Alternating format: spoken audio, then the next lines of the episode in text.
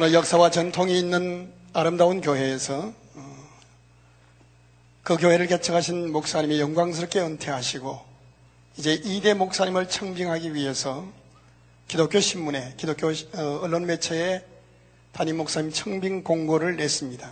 거기에 보면 어, 주님을 신실하게 사랑하고 섬기는 목사님 어느 목사님이든지 자신의 자기 소개서를 잘 기록해서 보내주시면 저희가 맞이하겠습니다. 라고 공고를 냈습니다. 수백 통의 지원서가 답지했는데 그 가운데 한 분의 이력서가 독특해서 청기교회의 장로님들이 깜짝 놀랐습니다. 소개해드리면 이렇습니다. 아, 저는 여러 교회를 돌아다닌 목사입니다. 제가 돌아다닌 거친 교회만 해도 10여 개 교회인데 저는 어느 한 교회에서도 1년 이상을 심무한 적이 없습니다. 제 성격은 과격하고 나름대로 진실하고 열정은 있지만 포용력이 없고 관용을 베풀 줄 모르는 성격입니다.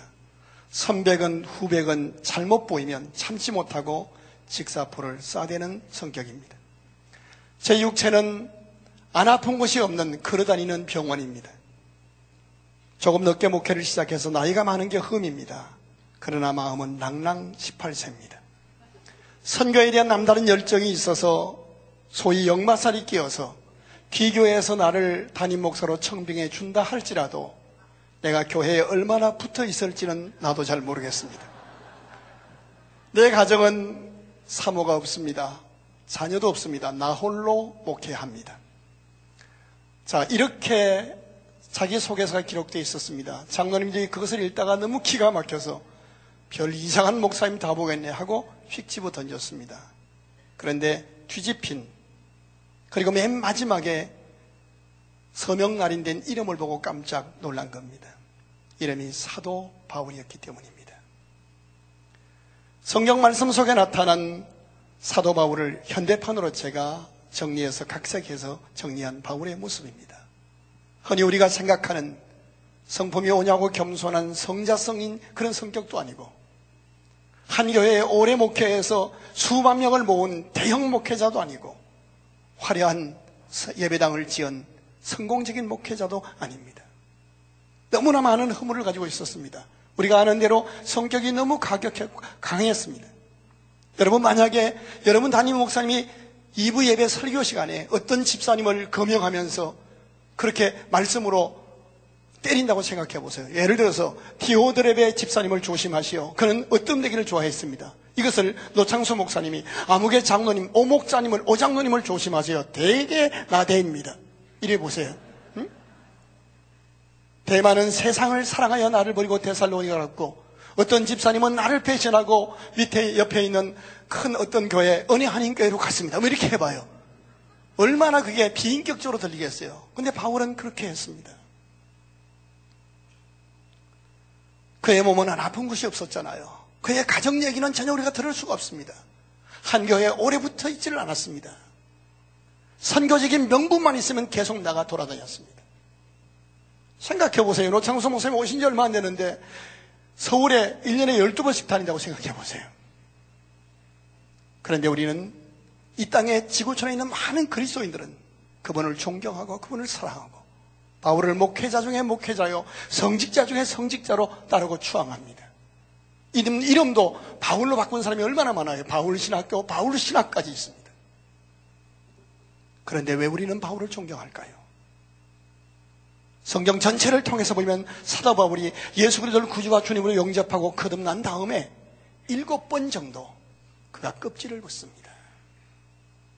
우리가 존경하는 것은 그의 전 생애를 다 마친 다음에 그의 전 생애를 보면서 변화되고 쓰임받은 그를 존경하는 것이에요. 오늘이라고 하는 날을 단면을 끊어놓고 보면 저도 여러분도 다 허물이 보이고 연약함이 보이고 시험 들수 있고 상처받을 수 있는 연약한 구석이 있다는 사실이에요. 그럼에도 불구하고 하나님의 은혜로 부름받은 우리는 지금도 다듬어지고 있는 공사 중이라는 사실입니다. 사람마다 과목은 다르겠지만 지금도 하나님은 우리의 한급씩을 벗기셔서 우리의 위선, 우리의 허세, 우리의 무사한 일, 우리의 죄됨을 벗겨주셔서 사람을 사랑하시되 끝까지 사랑하시는 그 사랑으로 우리를 주의 형상으로 다듬고 계십니다. 여러분의 남편도 여러분의 아내도 우리 자신도 변화되어 가는 중입니다. 바울이 그렇게 여러 껍질을 벗습니다. 바울이 어떤 사람입니까? 좋은 가문, 좋은 학력, 탁월한 이력성. 그리고 다른 사람보다 반듯하게 산 존경스러운 삶이 있었습니다. 그 삶을 근거로 그는 만나는 사람마다 자기 기준, 자기 잣대로 자기만큼 살지 못한 사람들을 판단하고 정죄하고 자기가 원하는 쪽으로 뜯어고치려 하는 가까이 하기에 너무 먼 당신이었습니다.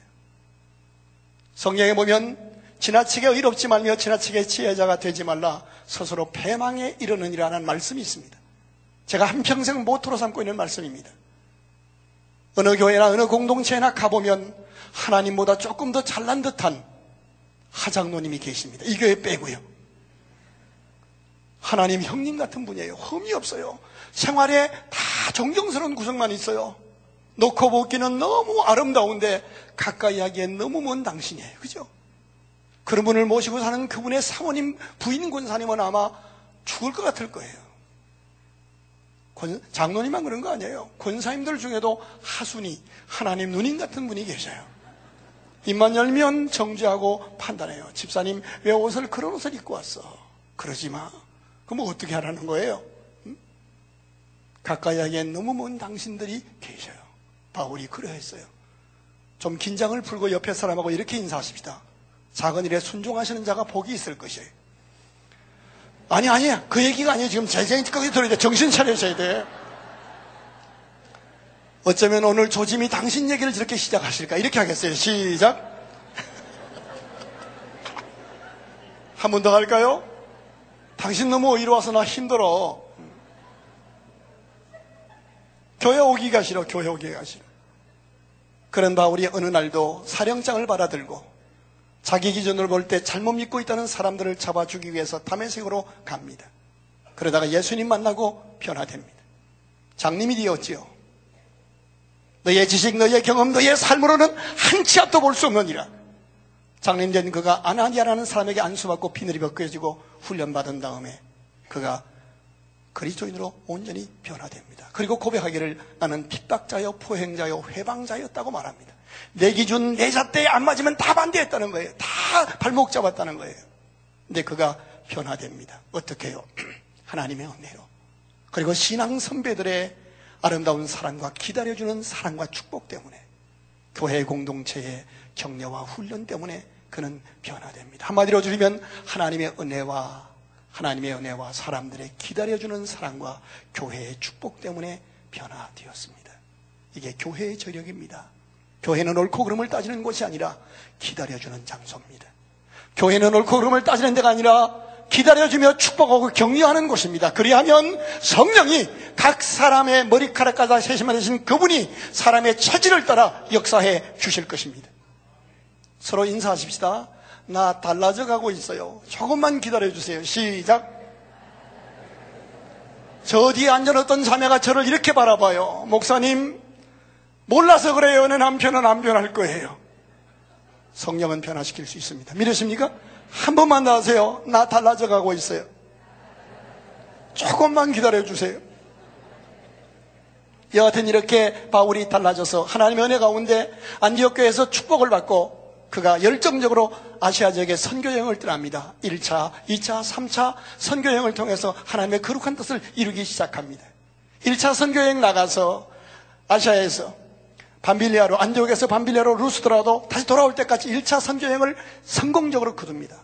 교회 개척하고 교인들을 많이 모으고 은혜를 나눕니다. 그리고 본교회로 돌아와서 쉽니다. 얼마간에 안식한 다음에 다시 1차 선교여행 때 개척했던 교인들을 돌아보고 그들과 힘을 합쳐서 아시아 동쪽을 복음하기 위해서 큰 꿈을 안고 정당한 합당한 절차를 거쳐서 지금으로 말하면 교회에 선교사 파송 예배를 드리고 축복받고 비행기표 사들고 공항으로 나갑니다. 목적도 순수하고 절차도 정당했습니다. 그러면 하나님이 길을 열어 주셔야 할 거 아니에요. 그런데 하나님이 바울의 길을 막으십니다. 이것이 오늘 본문의 배경입니다. 한 번 막은 것이 아니라 집요하게 따라가시면서 여섯 차례나 그의 가는 인생길을 막으십니다. 우리가 아는 바울이라면 하나님이 딱 막으시면 척 알아듣고 네 알겠습니다 순종해야 되는데 바울도 우리하고 똑같은 인간입니다. 예수 믿고 성숙한 믿음의 사역자 같지만 그도 그의 인간적 종교적 욕망을 또 끄지 못해요. 끝까지 집요하게 자기 고집을 부립니다. 그것을 기록하기를 미안하니까 처음에는 성령이 아시아에서 말씀을 전하지 못하게 하시거늘 그렇게 했다가 그 다음 절에 보면 예수의 영이 허락지 않은지라 여러분 성령하고 예수의 영하고 틀려요? 살짝 바꾸어서 그렇게 표현을 해요. 성경이 얼마나 재미있는지. 여기서 우리가 중요한 것을 배워야 합니다. 사도 바울의 인생의 황금기에 가장 근사하게 가장 열정적으로 일할 수 있는 좋은 인생의 황금기에 하나님이 그를 막으셨습니다. 바울만 그를 할까요? 저와 여러분의 삶의 인생의 도상에서도 하나님이 우리를 막으실 수가 있습니다. 그 막으심이 부정적인 원하지 않은 사건이나 상황, 사람을 통해서 막힐 수도 있습니다. 육체의 질병을 통해서 막힐 수도 있습니다. 목적도 동기도 순수하고 열정을 다했으나 마음과 뜻과 정성과 목숨을 다했으나 삶이 막히고 계속 꼬여서 풀리지 않은 그런 인생의 장벽 앞에 우리가 설 수도 있습니다. 그런가 하면 하나님께서 열심히 달려가고 있는 우리를 향해서 은혜로 사랑으로 우리를 막아서실 수가 있습니다. 마치 이번 특별 새벽 기도회처럼 부흥회처럼 주일 오늘 아침처럼 사랑하는 아들아 사랑하는 딸아 네가 열심히 살고 있고 믿음으로 살고 순수하게 달려온 거 내가 인정한다. 너의 수고 상급으로 예비되었을 것이다. 그런데 말이야 아들아 잠깐 멈춰서 봐. 사랑하는 딸아 잠깐 멈춰서 봐. 나하고 얘기 좀 했으면 좋겠어. 그리고 여기까지 인도한 하나님의 사랑에 보이지 않는 손이 너를 인도했듯이 오늘 내가 너를 잡고 너하고 얘기 좀 하고 싶어 하나님이 우리를 막으실 수가 있습니다 왜 막으실까요? 그 하나님의 망으심이 때로는 내 인생을 아프게 하고 나를 분노하게 하고 하나님이 나를 버린 듯 하기도 하고 낭비라고 생각될 수 있어서 분노할 수 있고 하나님을 향해 원망할 수도 있을 것입니다. 입술로는 하나님은 선한 목자시라고 모든 것이 합력하여 선이 되게 하실 것이라고 믿는다고 고백하면서도 정작 내 삶의 형편, 현실 속에 막혔을 때 우리가 원망할 수 있을 것입니다. 그러나 세월이 지나고 어느 날 영혼의 눈을 열어서 지나온 인생길을 돌아보면 우리 좁은 머리와 가슴으로 이해할 수 없었던 그 막혔던 순간들이 하나님께서 더 좋은 것, 더 온전한 것, 더 거룩한 것으로 내게 주시려고 내게 베푸셨던 또 다른 하나님의 아파하시는 사랑이었음을 우리가 깨닫게 될 것입니다. 내 인생의 어느 모퉁이 하나, 어느 한숨 소리 하나도 헛되지 않았음을 깨닫게 되고 짧은 인생 여정 다 마치고 하나님 앞에 신령한 몸으로 부활해서 섰을 때 우리 모두는 이렇게 고백할 것입니다. 내 인생 여정 끝내어 강 건너 언덕 이를 때 나의 무거운 죄짐을 벗고 모두 벗고 하는 말 예수 인도하셨네. 시간이 없으니 우리 하지 못합니다만은 이 시간 우리가 돌아온 우리 인생길 아메리칸 드림을 꿈꾸며 고국을 던지고 여기 와서 그 많은 눈물과 애환 속에서 여기까지 살아왔던 지난 날을 돌아보면 우리 모두는 눈물로 이렇게 노래할 수 있을 겁니다. 지금까지 지내온 것 주의 크신 은혜라. 그러나 오늘의 막힘은 아픈 일이잖아요. 하나님이 왜 막으셨습니까? 하나님은 막으실 때에는 새로운 길을 예비하셨기에 막으시는 겁니다. 하나님은 우리에게 형통과 공감을 병행하여 주사 아무도 교만하지 않게 하시고 아무도 좌절하지 않게 하시고 우리로 영원을 사모하게 하셨느니라. 동쪽을 막으시면 서쪽을 여십니다. 믿으시면 하면 남쪽 막으시면 북쪽을 여십니다. 우리는 막힌 것만 바라보고 분노합니다만은 하나님은 더 아름다운 것으로 여십니다. 사도 바울의 인생의 황금기에 가는 길을 막으셨던 주님이 왜 막으셨나요? 이제 오늘 본문을 보십시다. 구절을 보십시다. 구절 같이 읽겠습니다.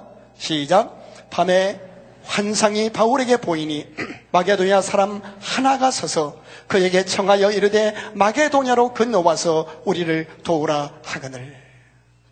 지금 아, 바울의 마음 속에 바울의 환상 속에는 1차 선교 여행 때 열매 맺었던 수많은 성도들과 함께 아시아 전역을 복음하겠다는 거룩한 수많은 환상이 보일 겁니다. 큰 하나님의 일이 보이고 있어요. 가슴이 불타고 있습니다. 그런데 하나님이 끝까지 여섯 번 집요하게 막으신 다음에 바울에게 한 번도 가본 적이 없는 에게해를 건너서 마게도냐로 건너오라는 거예요. 바울은 뱃사람이 아닙니다. 바울이 가고자 했던 아시아 쪽에는 자기를 존경하고 따르는 인맥이 있습니다.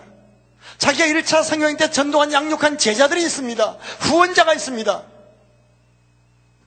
이미 가보았습니다. 환경적으로 두렵지 않습니다. 인간적으로 계산하면 탄탄대로입니다.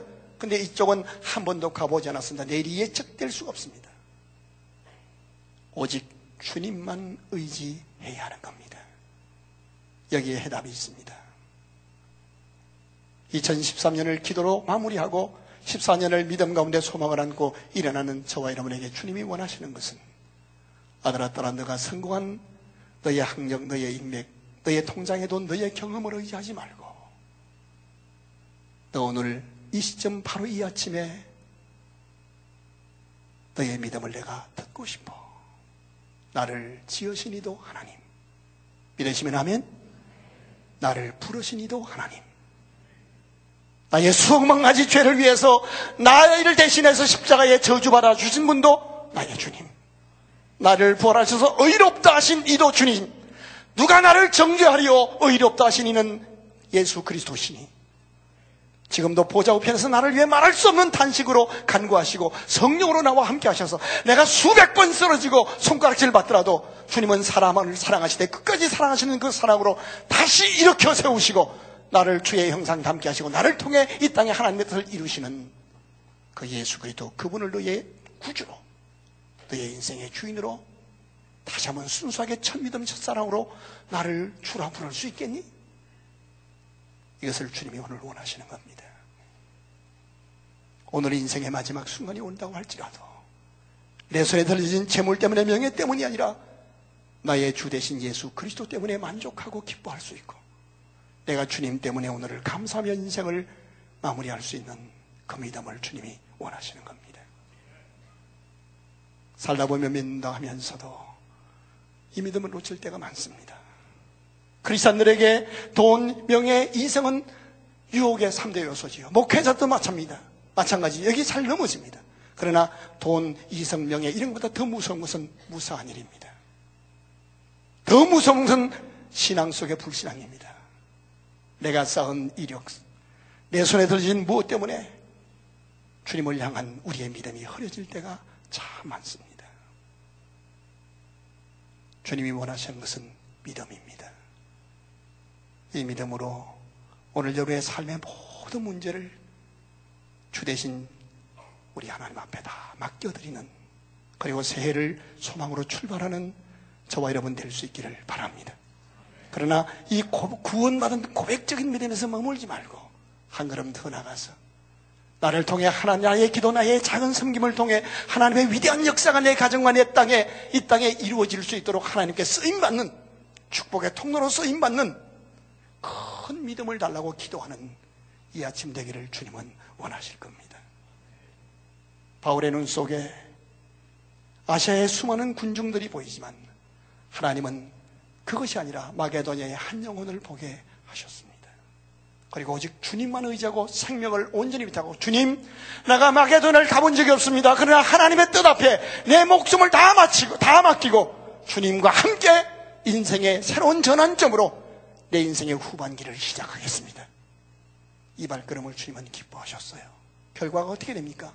그것이 유럽 선교의 시작인 빌립보 성의 전도로 시작되고 전 세계를 향한 복음이 전파되는 새로운 역사가 시작된 겁니다. 이 아침 여기까지 인도하신 하나님의 은혜를 찬양하고 감사하시되 여러분의 모든 문제를 주님께 맡기시고 산을 옮길 만한 큰 믿음 믿음대로 역사하실 수 있는 주님이 기뻐하시는 큰 믿음 달라고 사모하셔서 그 믿음으로 새해를 도전하는 저와 여러분 될 수 있기를 바랍니다. 한 걸음 더 나갑니다. 바울은 수많은 영혼을 생각하고 큰 하나님의 일을 생각했지만 하나님은 잘 나가는 바울을 붙들고 마게도니아 사람 하나를 보게 하셨습니다. 바울이 이 환상을 본 후에 많이 고민했을 겁니다. 도대체 하나님이 나를 여섯 분이나 막으시더니 이 한 영혼을 보이시는 이 뜻이 무엇일까? 그렇게 기도하다가 그는 통곡했을 겁니다. 교만하고 무례했던 자기를 사람 죽어 피 흘렸던 자기를 구내신 주님의 사랑 죽어 마땅한 자기를 구원하셨을 뿐 아니라 자기에게 그러한 사명을 주셨는데 자기는 예수 안에서 한 영혼보다는 수많은 영혼으로 큰 일을 하고 싶은 종교적 명예가 더 자리 잡고 있음을 깨닫고 깊이 회개하고 주님 이제 내가 목회적 성공자가 아니라 한 영혼을 위해 목숨을 바치는 선한 목자로 영혼을 살아는 첫사랑을 회복하고 싶습니다. 이 고백이 왔을 거라고 저는 생각합니다. 많은 일을 성공적으로 잘해서 세상에 박수갈채를 받겠다고 달려가는 사람은 많습니다. 그러나 하나님이 내게 준 한 영혼을 향한 첫사랑을 회복하고 영혼을 향한 사랑을 끝까지 사랑으로 섬기겠다고 일어서는 사람은 적습니다. 하나님은 능력자 바울에게 한 영혼을 주셨습니다. 밤에 환상 중에 나타나서 건너와서 나를 도와주세요. 바울의 환상 속에 보였던 이 한 사람 여러분 밤에 꿈에 나타나서 건너와서 나를 도와달라고 하는 그 한 영혼이 누구일까요? 어쩌면 여러분이 돈 번다고 성공한다고 그 일에 함몰되어 살려가는 동안에 잊고 살았던 여러분의 아내일 수 있습니다. 아내의 고독, 아내의 눈물, 아내가 뭘 아파하는지, 아내가 어떤 위로를 받고 싶은지 그것은 뒤로 한 채 오직 이민사회에서 성공하기 위해 달려왔던 우리일 수 있습니다. 건너와서 나를 좀 만져달라고 나를 터치해달라고 하는 그 사람 한 영혼이 여러분의 남편일 수 있습니다. 아니 어쩌면 우리의 부모님일 수 있습니다. 영어도 잘 못하시고 문화도 마음, 몸이 맞지 않는 그런 분들일 수도 있습니다. 병들어 신음하는 우리의 이웃일 수 있고 우리의 자녀일 수 있습니다. 그리고 우리가 전도하기만 하면 주님 앞으로 나와 구원받게 될 우리의 친구일 수 있습니다. 여러분의 작은 성공, 큰 성공 하나님이 인정하시고 사람들이 박수갈채를 보내는 거 인정합니다. 하지만 주님이 이 아침에 원하시는 것은 한 영혼을 향한 사랑입니다. 하나님, 내 아내를 향한, 내 자녀를 향한, 우리 아빠, 우리 엄마를 향한, 우리 목사님, 내 친구를 향한 한 영혼을 소중히 여기는 이 사랑이 회복되게 하옵소서. 제가 참담하고 비참한 저의 실패의 고백을 잠깐 하겠습니다. 교회를 개척했을 때, 천막치고 개척했을 때, 한 영혼이 얼마나 소중했는지 몰라요. 정말 불우한 한 가정이 등록을 했어요. 술로 한평생을 살아서 응치뼈가 다 주저물러서 걷지 못하고, 의족을, 지팡이를, 크러치를 잡고 교회에 왔어요. 너무 가난해서 월세 단칸방에 정말 찢어지게 가난한 교인이었어요. 그럼에도 불구하고 하나님이 그 한 영혼 보내주셨음을 감격하면서 그 영혼을 사랑하고 섬기면서 고쳐보겠다고 그 사람을 덜쳐업고 성남 시내 병원을 다 돌아다녔어요. 개척교회 하는 나도 돈이 없고 병원 장년들한테 물었습니다. 이 사람을 고쳐만 주시면 내가 평생을 갖겠습니다. 그런데 병원들은 매몰쳤습니다. 여기는 사회사업기관이 아닙니다. 병원입니다. 그런데 단 한 분, 지금도 근무하고 계세요. 성남 시청 앞에 한철수 내과 의원, 한양대 의대를 졸업한 너무 성자 같은 의사 원장님이 저에게 감동을 받고 우리 교인을 끝까지 치료해 주셨어요. 그 교인을 들쳤고 알코올 중독자인 그를 들쳤고 병원에 다니면서 나는 목자로 행복했었습니다. 한 영혼에 대한 사랑이 있었어요. 내 교인이 성장하고 몇백 명, 천명 막 모이기 시작했어요. 어느 날 그 가정이 우리 교회에서 차로 한 5분 거리에 있는 다른 동으로 이사 가신다는 거예요. 아마 그분이 11조를 100만 원, 200만 원 하는 부자였더라면 내가 이렇게 말했을 거예요. 성경 어느 구절을 끌어내서라도 이스라엘 백성들은 사흘 길이라도 걸어서 예배당에 올라왔다고. 그리고 버스를, 교회 버스를, 셔틀버스를 대해서라도 그를 끌어왔을 거예요. 근데 부담스러웠잖아요, 이제. 이 인간이. 이제 목자가 아니라 목회자가 됐잖아요. 그동안 감사했습니다. 축복기도 아닌 축복기도 해주고 보냈습니다. 양심의 일만의 가책도 아픔도 없이. 왜? 눈에 보이는 천여 명의 성도가 있으니까. 우리가 잊어졌습니다. 어느 날 아내하고 신방을 갔다 오는데 광주 시내 장터에서 청년들이 패싸움이 일어났어요. 막 맥주병이 날아다니고 휙휙해. 보니까 그 집 아들 억만이가 그렇게 싸우고 있는 거예요. 억만아라고 불렀더니 나를 보더니 흠칫 놀래고 나한테 달려왔어요. 싸움을 떠도말리고 아이를 데리고 빵집에 가서 집사람과 함께 얘기를 나누는 거예요. 요새 어떻게 살았어? 목사님, 목사님 교회를 떠나서 여러 교회를 다녔습니다. 아무도 우리를 사람 취급하지 않았습니다. 반겨맞지 않았습니다. 여전히 클러치를 짓고 극빈자인 우리 가정을 맞이해 주는 것은 없었습니다. 아버님 돌아가셨고요. 저는 이렇게 되고 말았습니다. 나 언젠가 교회 다시 나가는 난 평화교회에는 안 나기로 작정했어요. 그리고 우는 거예요. 돈문편을 주어 지고 나서 집에 돌아왔습니다. 그날 저녁에 자려고 가정 예배를 시작하는데 제 아내가 눈을 뜨지 않아요. 찬송 부르면서 계속 찬송가에 눈물이 뚝뚝 떨어져. 난 전혀 상상하지도 못했어요. 여보, 당신 왜 그래? 그랬더니 나를 한참 쳐다보더니, 여보, 우리 이 목회 접읍시다. 아, 뭔 얘기야? 나 수대째 목사의 딸로 태어났고 당신 존경하고 사랑했는데 오늘 억만이를 보면서 우리 모습이 처음 개척할 때 그 한 영혼이라도 사랑했던 그 모습은 사라졌고 목양자의 모습은 사라지고 목회자로 변질된 우리 모습을 그저 많이 모은 것 때문에 희락락하는 우리 모습 때문에 나는 도저히 목회에서는 안 된다는 생각이 들었어요. 우리 교회 사임하고 다시 개척 나가면 좋겠어요. 지구가 피 노는 것 같았어요. 아내한테 무릎을 꿇었어요. 여보 잘못했어. 그리고 그 길로 교회 중직들에게 얘기를 하고 성경을 안고 삼각산 기도원으로 목숨을 걸고 20일 금식 기도를 들어갔어요. 주님 나를 죽이시든가 아니면 한 영혼을 향한 끝까지 사랑하는 주님을 닮아서 목양자로 다시 살게 하든가 내가 이 교회에 계속 심호하는 것이 하나님의 뜻이면 나를 살려주십시오. 그리고 기도에 들어갔어요. 많이 모으겠다는 교회는 많아요. 수백 명을 목양하는 부목사님들, 교구 목사님들은 많아요. 그러니 목양을 하다 보면 사회적으로 소외되고 어려운 한 영혼을 나 자신도 모르게 부담스러워하고 경이여기는 경우가 많습니다. 이게 남의 이야기일까요?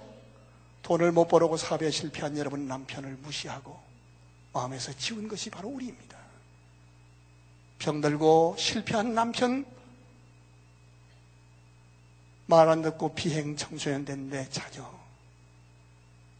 예배당에 나면 사랑을 그렇게도 부르고 외치고 하면서도 정작 가정 속에 한 영혼은 우리 가슴에서 냉감자로 변해되어서 그를 거절하고 무시했던 우리의 모습이 오죽하면 주님이 마태복음 25장에서 제자들에게 내가 배고플 때 나를 돌아보지 않았고 내가 병들었을 때 나를 돌아보지 않았다고 주님 말씀하셨을까요? 한 영혼을 향한 첫사랑을 회복시켜 주옵소서 멀리까지 가기 전에 처음에 결혼할 때 목사님의 출애를 받으며 사랑하겠다고 다짐했던 아내와 남편을 향한 사랑이 회복되게 하옵소서. 아이를 낳고 첫날 감격하며 울었던 자녀를 향한 첫사랑이 회복되게 하옵소서. 교회를 향한 첫사랑이 목사님 처음 맞이하면서 담임 목사로 주신 것을 감사했던 목회자를 향한 첫사랑이 회복되게 하옵소서. 믿음, 사랑. 바울은 드디어 인생의 화려했던 꿈을 뒤로 하고 한 영혼을 향해 일어납니다. 그런데 10절은 이렇게 정언합니다. 결론입니다. 10절 같이 보실까요? 시작. 바울이 그 환상을 보았을 때 우리가 곧 마게도냐로 떠나기를 힘쓰니 이는 하나님이 저 사람들에게 복음을 전하라고 우리를 부르신 일로 인정합니다. 한 사람을 보았는데 일어서기는 우리라고 말을 합니다. 하나님의 뜻 앞에 순종합니다. 여기 우리가 누굽니까? 바울의 일행일 수 있고요. 더 중요한 것은 성령과 함께 그런 의미입니다. 사랑하는 성도 여러분, 외롭다 말하지 마십시오. 우리를 지으신 그분이 계시고 성령 안에서 성령이 우리와 함께 하시고 믿음의 가족이 우리와 함께 하십니다. 순수한 믿음을 회복하고 한 영혼을 향한 사랑을 회복하고 성령이 우리가 백번 넘어질지라도 백한번 일으키시고 연약하지만 우리를 통해 일하실 것을 믿어서 내가 한 명에게 전도하면 그 사람이 저 사람이 아니라 저 사람들에게로 바꾸잖아요. 내가 한 영혼을 향한 사랑이 그것이 계속 확산되게 하실 나는 작은 일이지만 지극히 작지만 성령이 나와 함께 하시고 그 작은 일이 아름다운 30배, 60배, 100배로 열매 맺어 하나님의 나라를 이루는데 쓰임 받게 될 것을 믿는 소망입니다. 성령이 여기까지 우리를 인도하셨습니다. 보이지 않는 하나님의 손이 우리와 함께 하십니다. 그리고 그분이 우리를 통해 일하실 것입니다. 우리 속에 일하실 것입니다. 하나님이 기왕해 주신 가족, 교회, 공동체와 함께 우리라는 말을 회복하십시오. 내가 아닙니다. 마음에 들지 않는 구석이지만 우리 이 위를 회복하십시오. 회복하는 그 순간 성령이 함께 하십니다. 그리고 우리를 통해 일하실 것입니다. 믿음, 소망, 사랑. 이 세 가지는 항상 있을 것인데 그 중에 제일은 사랑이라.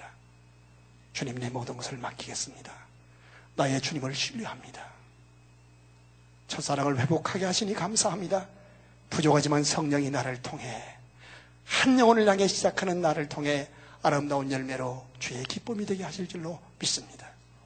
사랑하되 주님을 닮아 끝까지 여한 없이 후회 없이 사랑하게 하옵소서. 혹시 뭐 듣지 못한 분이 있을까봐 말씀을 드리고 말씀을 마칩니다. 저희 교회 제 사무실에는 우리 교인 세 명의 무덤이 있습니다. 교회와 양무리들을 목숨을 다해 사랑했던 집사님이 암으로 세상을 떠나게 됐을 때, 교통사고로 세상을 떠났을 때 그냥 보낼 수가 없어서, 그를 죽어가는 모습을 안고 오열하다가 하나님이 사랑의 지혜를 주셔서 그를 모시고 가서 화장터에 화장해서 납골당에 안치했다가 새성전 지을 때 사무실에 묻어 주어서 주님 오시는 날 함께 부활하고 싶었습니다.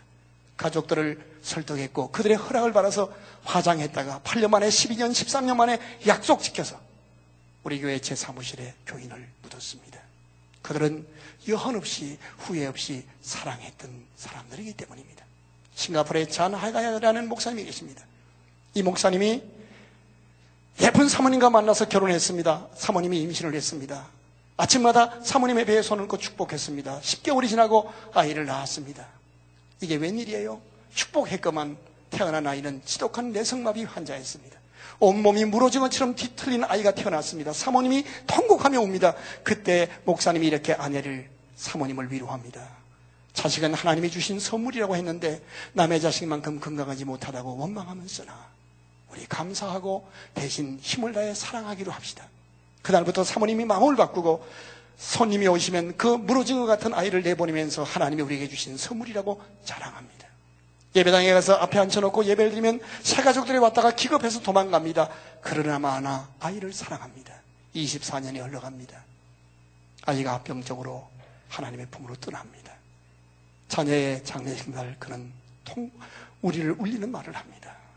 성도들과 조문객들 앞에서 하가이 목사님이 말을 합니다. 나는 오늘 울지 않겠습니다. 왜냐하면 내 아들은 이제 슬픔이 아픔이 없는 주의 품으로 갔기 때문입니다.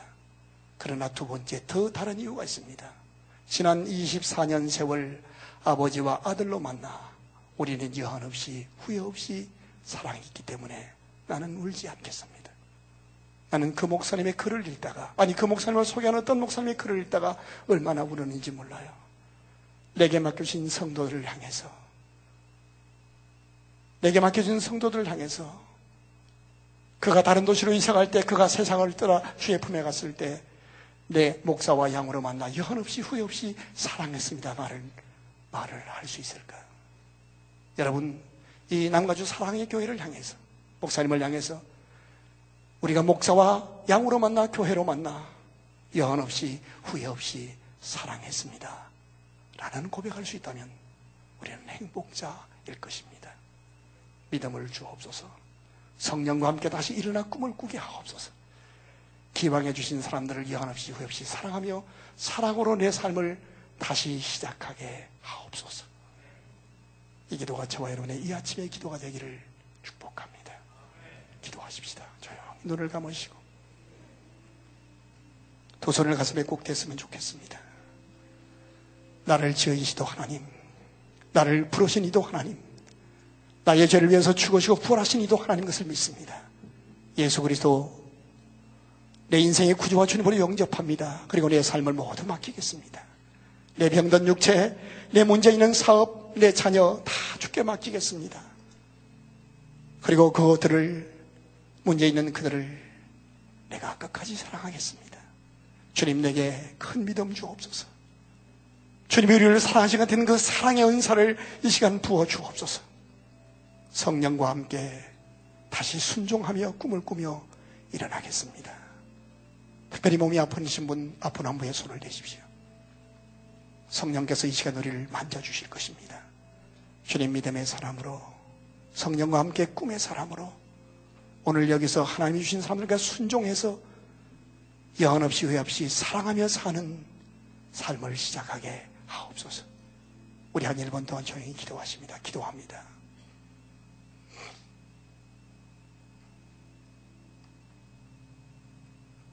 우리를 위해서 십자가의 몸을 찢어 피 흘려 하나님의 나라에 갈 길을 여신 주님이 무엇이 아까워서 이 땅에서 우리의 삶을 열어주시지 않겠습니까?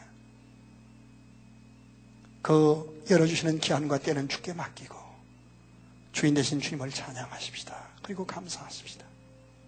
오늘 내게 주신 지상 최대의 스물인 가족들을 그들과 함께 동행하고 동역하며 다시 순종하여 일어나십시다. 그리고 사람을 사랑하되 한 영혼을 사랑하는 바울의 발걸음을 닮읍시다. 한 영혼을 위해서 순종했던 그것이 유럽 선교의 시작이고 우리에게까지 복음이 전해진 위대한 첫걸음이었다면 이 아침에 우리의 결단이 거룩한 하나님의 영광으로 드러나게 될 것입니다. 마지막입니다. 여러분이 전도하고 싶은 한 영혼을 품에 안고 이번 성탄절에 주님 앞으로 인도하기를 작정하며 한 20초 동안 그를 위해 기도하십시다. 기도합니다.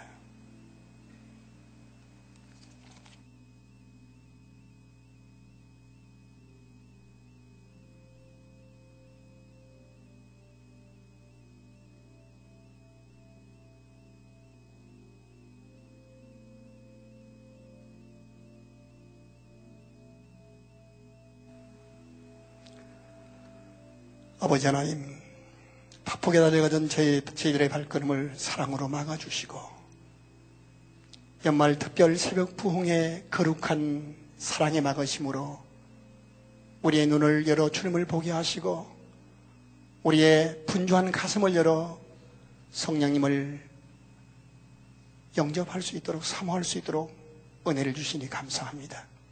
믿음의 사람으로, 성령님과 함께 소망의 사람으로, 사랑의 사람으로 첫사랑을 회복하고 첫 믿음을 회복하고 다시 일어나겠사오니 저희를 통하여 위대한 하나님의 역사를 이루어 주시옵소서.